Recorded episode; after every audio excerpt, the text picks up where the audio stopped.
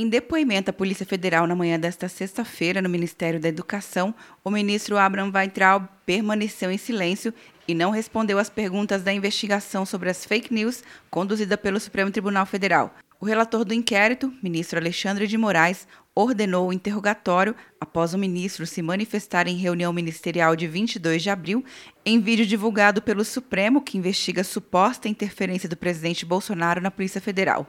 O vídeo da reunião foi publicado na íntegra. O povo está querendo ver o que me trouxe até aqui. Eu, por mim, botava esses vagabundos todos na cadeia, começando no STF. O ministro da Justiça, André Luiz Mendonça, chegou a entrar com habeas corpus preventivo no Supremo para tentar suspender o depoimento. O ministro argumentou que não existe relação entre o objeto do inquérito e o exercício da liberdade de expressão. Quer um ano sem mensalidade para passar direto em pedágios e estacionamentos? Peça a Veloy agora e dê tchau as filas. Você ativa a tag, adiciona veículos, controla tudo pelo aplicativo e não paga mensalidade por um ano. É por tempo limitado. Não perca. Veloy. Piscou, passou. De Brasília, Luciana Castro.